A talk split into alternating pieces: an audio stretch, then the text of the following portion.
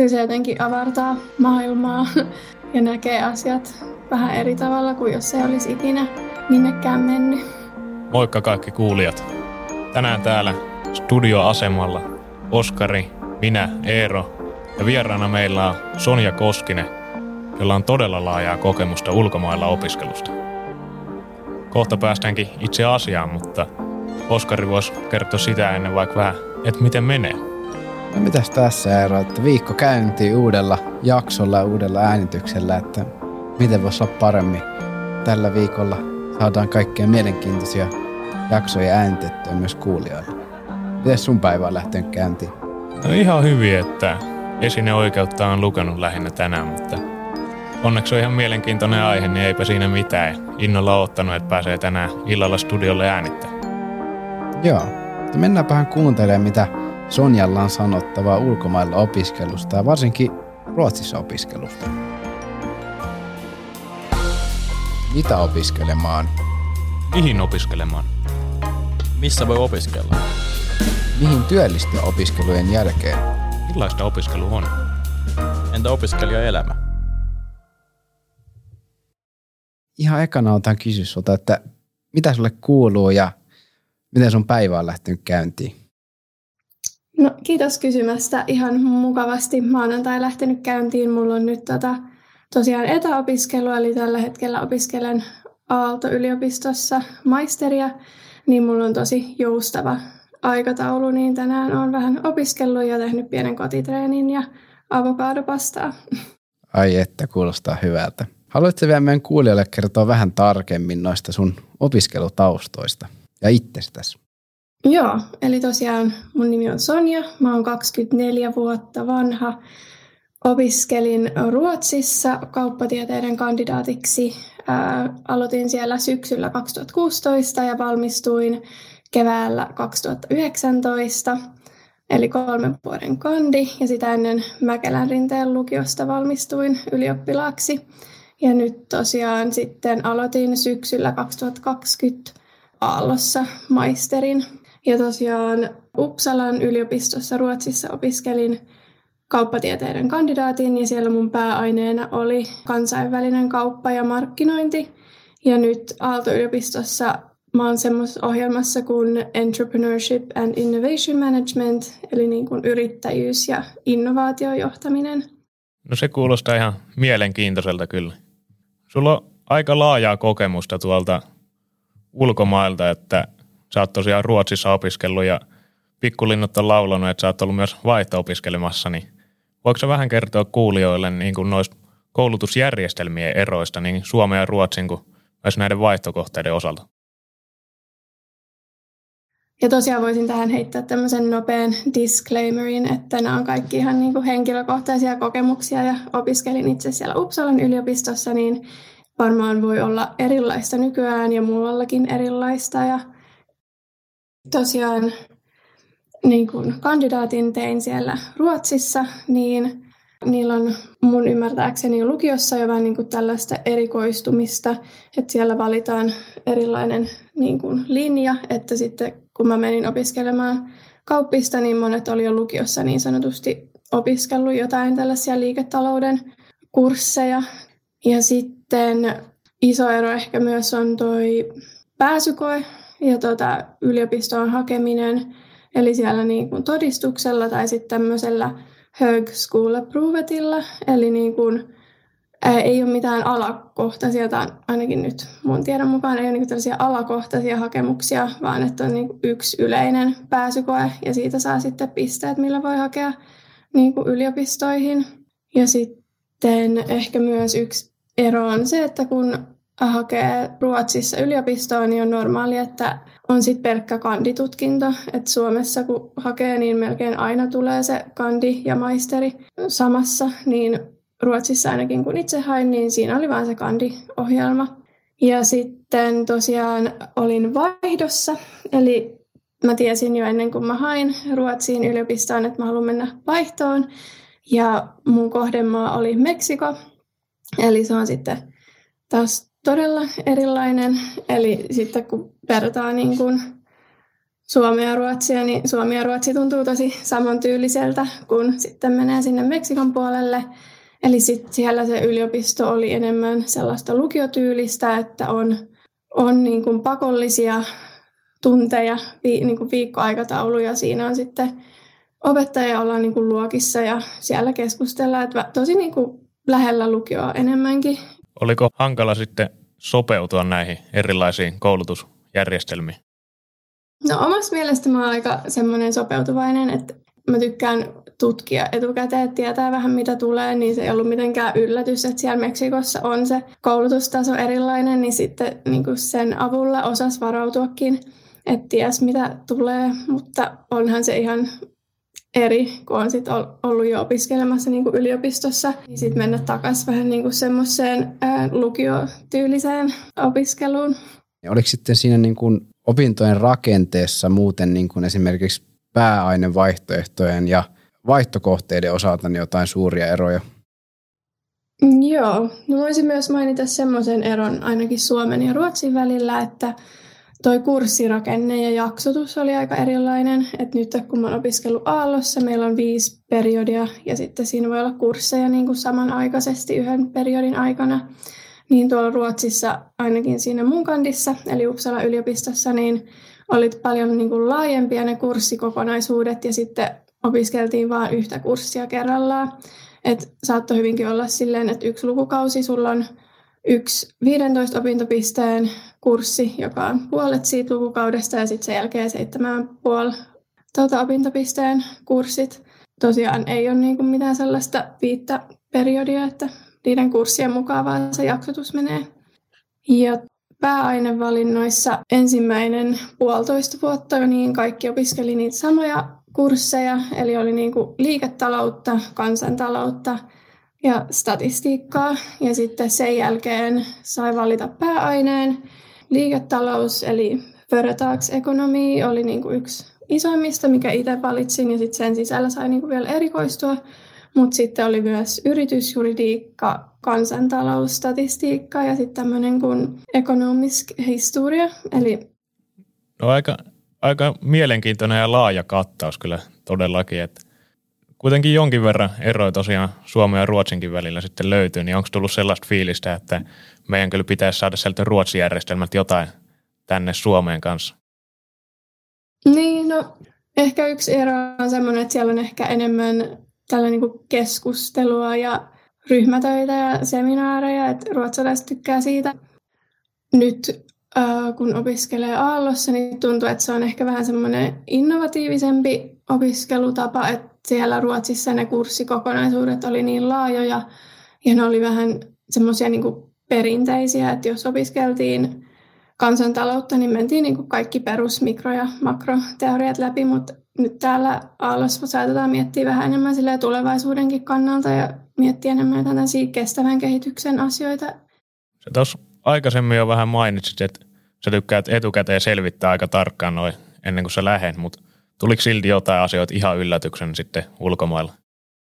No se, mikä sinänsä vähän yllätti jo tällä jälkikäteen tota, mietitytti, oli se, että siellä Ruotsissa – ainakin Uppsalassa siinä mun ohjelmassa niin ei saanut kursseista silleen arvosanoja, että niistä niin kuin pääsi läpi tai hylätty. Että oli kyllä semmoinen erotus, että sai niin kuin VG tai G tai sitten sen Uun, eli niin kuin hyvin, hyvin läpäisty, läpäisty tai hylätty.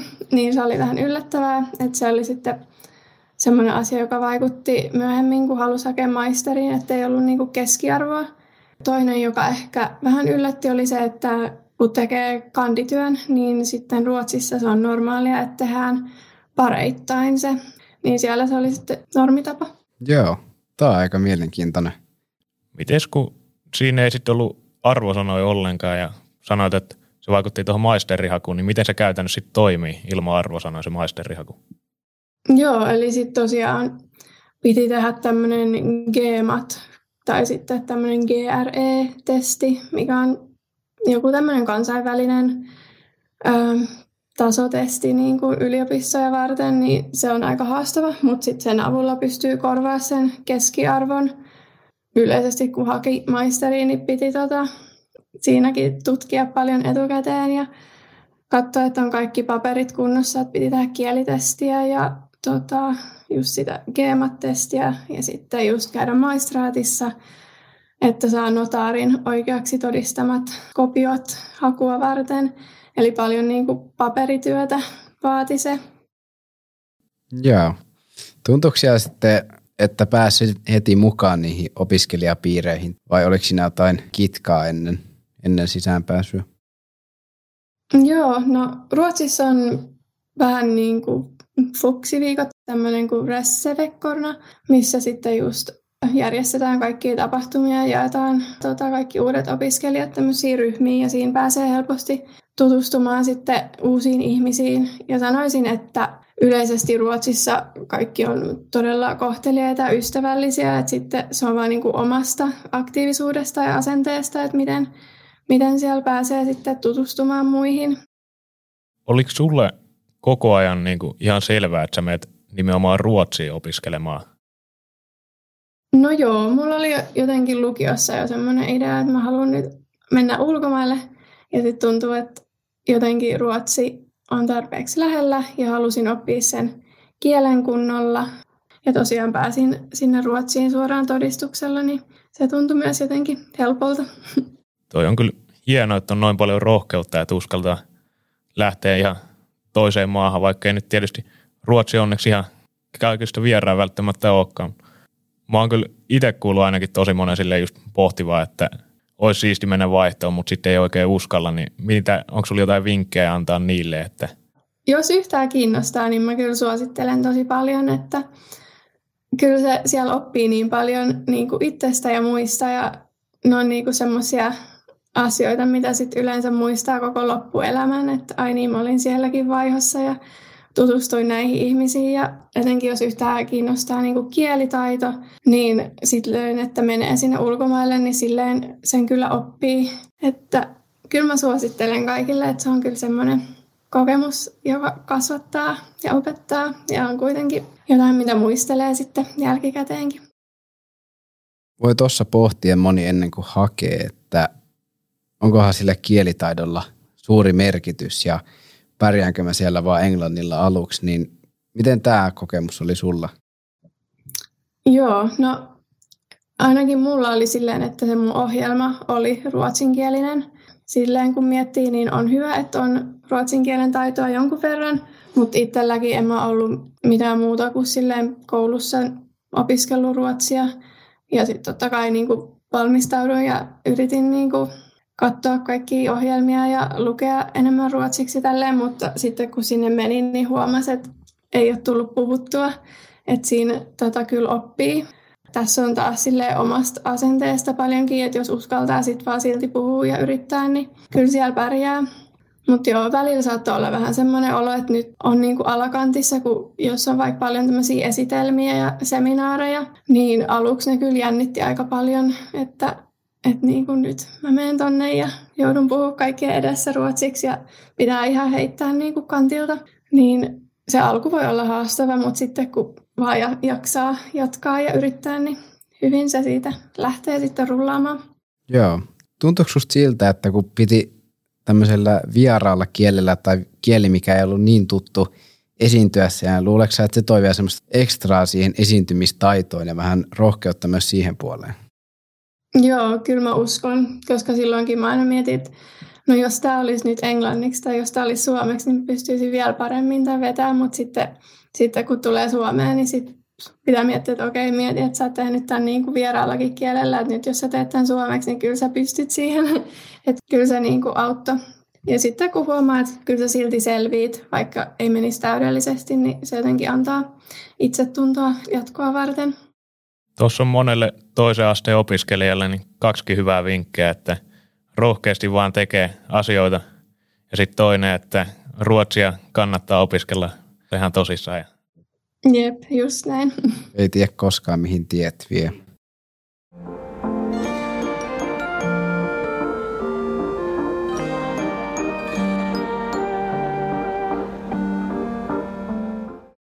Ruotsi on Britannian ohella niin selkeästi suosituin, niin tuollainen ulkomailla opiskelun kohde suomalaisille, niin varmasti moni kuulijakin miettii sitä, että lähtisikö Ruotsiin opiskelemaan ja aika tärkeä osa siinä ulkomailla opiskelussa on se itse hakuprosessi, että tietää miten pitää toimia, niin voiko se vähän avata sitä meille ja kuulijoille?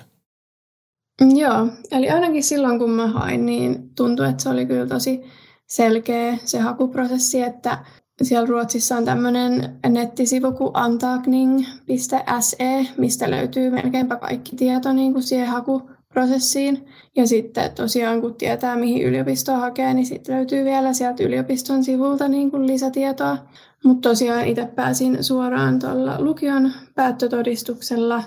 Muistaakseni ei tarvinnut edes lähettää paperitse mitään, vaan että riitti kun sinne nettiin niin kuin kopiot todistuksesta ja sitten passista ja se oli melkeinpä siinä tosi helppo. Miten Suomessa ainakin on tosi paljon erilaisia just järjestöjä vähän. Miten Ruotsissa oliko siellä kanssa kaikki jalkapalloa ja sulkapalloa ja virkkomista ja kaikkea maa ja taivaan väliltä? Eli ainakaan mun oman käsityksen mukaan ei ole niin suoranaisesti omia järjestöjä niin kuin tämmöisille aktiviteeteille, mutta sitten niin kuin tämmöiset isommat opiskelijajärjestöt niin kuin järjestää niin kuin vaikka urheilua, että jos jotkut haluaa pelata futista tai haluaa pelata lentistä, niin ne niin kuin mutta sitten mun mielestä Suomessa on enemmän suoraan niin semmoisia järjestöjä, jotka on niin omistautunut jollekin tietylle asialle. Yksi aika tärkeä osa opiskelijaelämää on myös opiskelutuet ja osaltaan mahdollistaa niin kuin paljon asioita opiskelijaelämässä. Niin miten nämä on järjestetty ulkomailla opiskeleville suomalaisille? Joo, eli mä sain Kelalta ihan tota, normaalisti opintotukea ja silloin nykyään se on asumistuki ja opintotuki erikseen, niin silloin mun mielestä ne oli molemmat vähän niin kuin samassa ja sitten pitää vaan tota, lähettää todistuksia tai niin kuin välitodistuksia, että on niin kuin ilmoittautunut kursseille ja suorittanut kursseja. Muuten sai ihan normaalisti tukea. Ja ei ollut sitten mitenkään liian vaikeaksi tehty? Ei ainakaan mun omasta mielestä. Riittikö ne sitten sille, että ei tarvinnut käydä töissä siinä samalla vai? Joo, kyllä ne riitti. Ja silloin kun mä aloitin, niin se opintotuki oli mun mielestä vielä enemmän, niin mä sain sillä katettua koko vuokrani, siitä jäi vähän ylikin, niin että pärjäs ihan hyvin. Ja sitten vielä opintolaina siihen päälle, niin ei ollut silleen ongelmia rahan suhteen. Ja sitten etenkin kun siellä vaihossa oli, niin siellähän se hintataso Meksikossa on niin kuin paljon alhaisempi, niin sielläkään ei sitten ollut niin kuin ongelmia, ettei olisi rahat riittänyt. Joo, ja Suomessa kauppatieteilijöiden keskuudessa tuommoinen töissä käynti, kun opiskelee samalla, niin on aika yleistä ja muutenkin opiskelijat käy töissä Suomessa, niin oliko se sitten Ruotsissa samanlainen tapa vai oliko se sitten paljon enemmän se, että keskityttiin vaan siihen opiskeluun ja sitten kesäsin tehtiin töitä? Jep, no ehkä ainakin oman kokemuksen mukaan ei ehkä ihan niin paljon tehty töitä sivussa, mutta sitten tosiaan haettiin kyllä semmoisia niin harjoittelupaikkojakin tai just kesätöitä. Ehkä ei ihan niin paljon tehty, mutta en osaa sanoa. Se voi olla ihan niin kuin kokemuksesta kiinni. Mä itse parilta tutulta kuullut, että siitä on iso hyöty myös työhaussa, kun on joko ollut vaihossa tai ihan opiskelu ulkomailla sen kielitaidon ja muun kokemuksen avulla, niin allekirjoitatko tämän väitteen? Joo, kyllä mä sanoisin, että kyllä sitten työnantajatkin näkee, että uskaltaa mennä ja tehdä ja sitten tosiaan kielitaito usein on sitten parempi myös. Että kyllä mä allekirjoittaisin. Siinä on taas yksi kannustin sitten uskaltautua, jos vähänkään mietityttää tällainen vaihtoehto. Tuleeko sinulla semmoisia jotain piirteitä tai ihmisessä olevia arvoja mieleen, jotka vois vaikuttaa siihen, että ulkomailla opiskelu voisi olla sulle varsinkin hyvä idea? Hyvä kysymys. Varmaan semmoinen avoimuus ja niin kuin valmis oppimaan muilta. Että ei ole semmoisessa niin kuin mielentilassa, että minä osaan tehdä oikein, että osaa sitten niin kuin nähdä sen arvon, että tehdään myös eri tavalla asioita. Ja ehkä sopeutuvuus pystyy sitten sopeutumaan uuteen paikkaan ja kulttuuriin. Ehkä tärkeimmät, mutta kyllä mä sanoisin, että melkein kuka vaan voi mennä ulkomaille opiskelemaan tai muutenkin. Ehkä enemmän vaan se halu, että niin uskaltaa mennä. Joo, ja tämmöinen ehkä vähän kliseinen kysymys vielä, niin monesti sanotaan, että matkustaminen avaa silmiä ja avartaa maailmaa, niin tunnet sä samalla tavalla? Joo, kyllä mä uskon, että toi ihan pitää paikkansa, että sitten kun tutustuu ihmisiin ympäri maailmaa, niin kyllä se jotenkin avartaa maailmaa ja näkee asiat vähän eri tavalla kuin jos se olisi ikinä minnekään mennyt. Joo, voin kyllä itsekin allekirjoittaa tuon, vaikka ei ole kyllä vielä päässyt ulkomaille opiskelemaan, mutta toivottavasti sitten tulevaisuuden. Jep. Mä oon tosiaan nyt Aallossakin hakenut vaihtoon, että jos korona vaan sallii, niin mä menen sitten vuoden päästä Espanjaan vaihtoon, niin pääsen jatkamaan mun espanjan kielitaidon harjoittelua. No toi on kyllä hieno. Ainakin se espanjan kieli viilautuu nyt aika hyväksi. Jep. Varmasti niin kuin monia ikimuistoisia muistoja jäi tältä Ruotsin reissulta, niin voiko sä kertoa meille ja kuulijoille jonkun yhden kaikista eniten mieleenpainuvimman muiston siltä ajalta? Joo, mä yritin miettiä vähän etukäteen. Mulla ei heti tullut mieleen mitään kauhean erikoista, mutta sitten mä muistin yhden tämmöisen tenttitapauksen, että meillä tosiaan tosi usein oli niin kuin aina lopputentti niin kuin kurssin loppuun ja nämä tentit järjestetään niin kuin tällaisissa tietyissä tenttilokaatioissa, jotka yleensä vähän kauempana sieltä kampukselta, niin tosiaan oli tämä financiering-tentti, eli rahoitustentti oli ja mä olin ihan valmiina sinne. Mä olin Annin kanssa kävelty 40 minuuttia sinne lokaatioon. Ja tosiaan siellä pitää laittaa puhelimet semmoisiin lokeroihin ja sitten viedä muut tavarat sinne sivuille. Ja sitten pitää olla tämmöinen ID-kortti, kun menee sisään. Ja se pitää pitää koko tota, sen tentin ajan siinä pöydällä esillä. Niin sitten mä tajusin, kun mä siinä aloin ottaa kyniä esiin ja tälleen, että mulla ei ole sitä ID-korttia mukana, mulla ei ollut mitään. Mä niin olin näköjään unohtanut lompakon kotiin. Ja sitten mulla tuli kauhea paniikki, että mä oon niinku kävellyt tänne 40 minuuttia, että tämä tentti alkaa niinku partin päästä. ja sitten mä niinku siinä hetken vaan pyörin, mä mietin, että apua, voiko mä näyttää mun puhelimessa jotain ID-kuvaa, musta tajusin, että ei voi, koska se pitää olla sen koko tentin ajan siinä. Ja sitten mä tota, paniikissa tyyliin reppu auki ja takki auki lähdin juokseen bussiin. Mun piti juosta aika sinne bussi tota, ottaa sieltä bussi, sitten juosta kotiin, rappuset ylös, ää, etti äkkiä mun ID-kortti, sitten mä menin ottaa mun pyörä ja lähdin pyöräillä ihan täysin takaisin sinne tenttilokaatioon ja sitten mä saavuin sinne just silleen, että mä kerkesin vielä ennen kuin siellä on tietty, mun mielestä on puoli tuntia sen tentin alkamisen jälkeen ihmiset saa lähteä sieltä poistuu, niin jos kerkeä vielä ennen kuin ensimmäiset ihmiset poistuu, niin sitten pääsee vielä sinne tenttisaliin, niin mä just kerkesin. Ja pääsin sitten hikisenä tekemään sen tentin ja loppu hyvin, kaikki hyvin pääsin sen tentin läpi, mutta se oli yksi semmoinen hetki, että mulla jotenkin sydän pysähtyi, että miten mä voin unohtaa se ID-kortin niin kuin kotiin ja että nyt, nyt kun sitten kun siellä on niin laajat ne tenttikokonaisuudet, mä olisin, että apua, että nyt mä en saa niin opintopisteet näin pitkään aikaa, kun sitten seuraava kurssi loppuu vasta silloin ja silloin, niin se oli jotenkin semmoinen hetki, joka jäi mieleen. Joo, varmasti jää mieleen kyllä. Mutta onneksi siitäkin hyvin selvittiin sitten.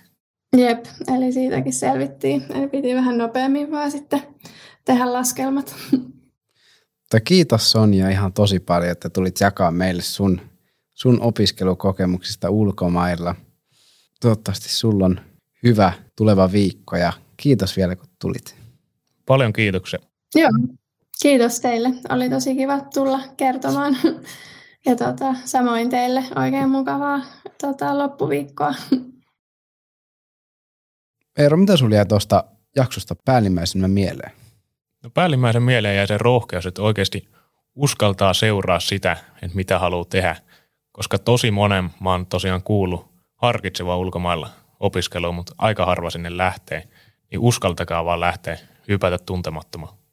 Joo, todella hyvä pointti. Minullekin jäi toi sama mieleen. Ja toinen, mistä mä tykkäsin, oli se, että on tullut sitä esiintymisrohkeutta. Että kun sä esiinnyt kielellä, mikä ei ole niin tuttu, niin sen jälkeen se oma kieli tuntuukin jo siltä, että tämä on ihan helppo homma.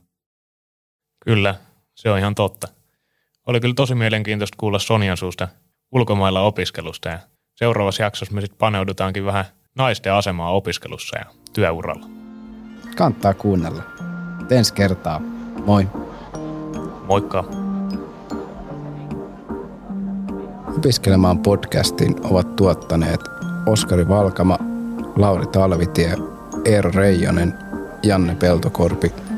Yhteistyökumppaneita on Tuusulan kunta, Suomen lukiolaisten liitto, Nuorten akatemia ja TAT, Nuoret ja talous, organisaatio.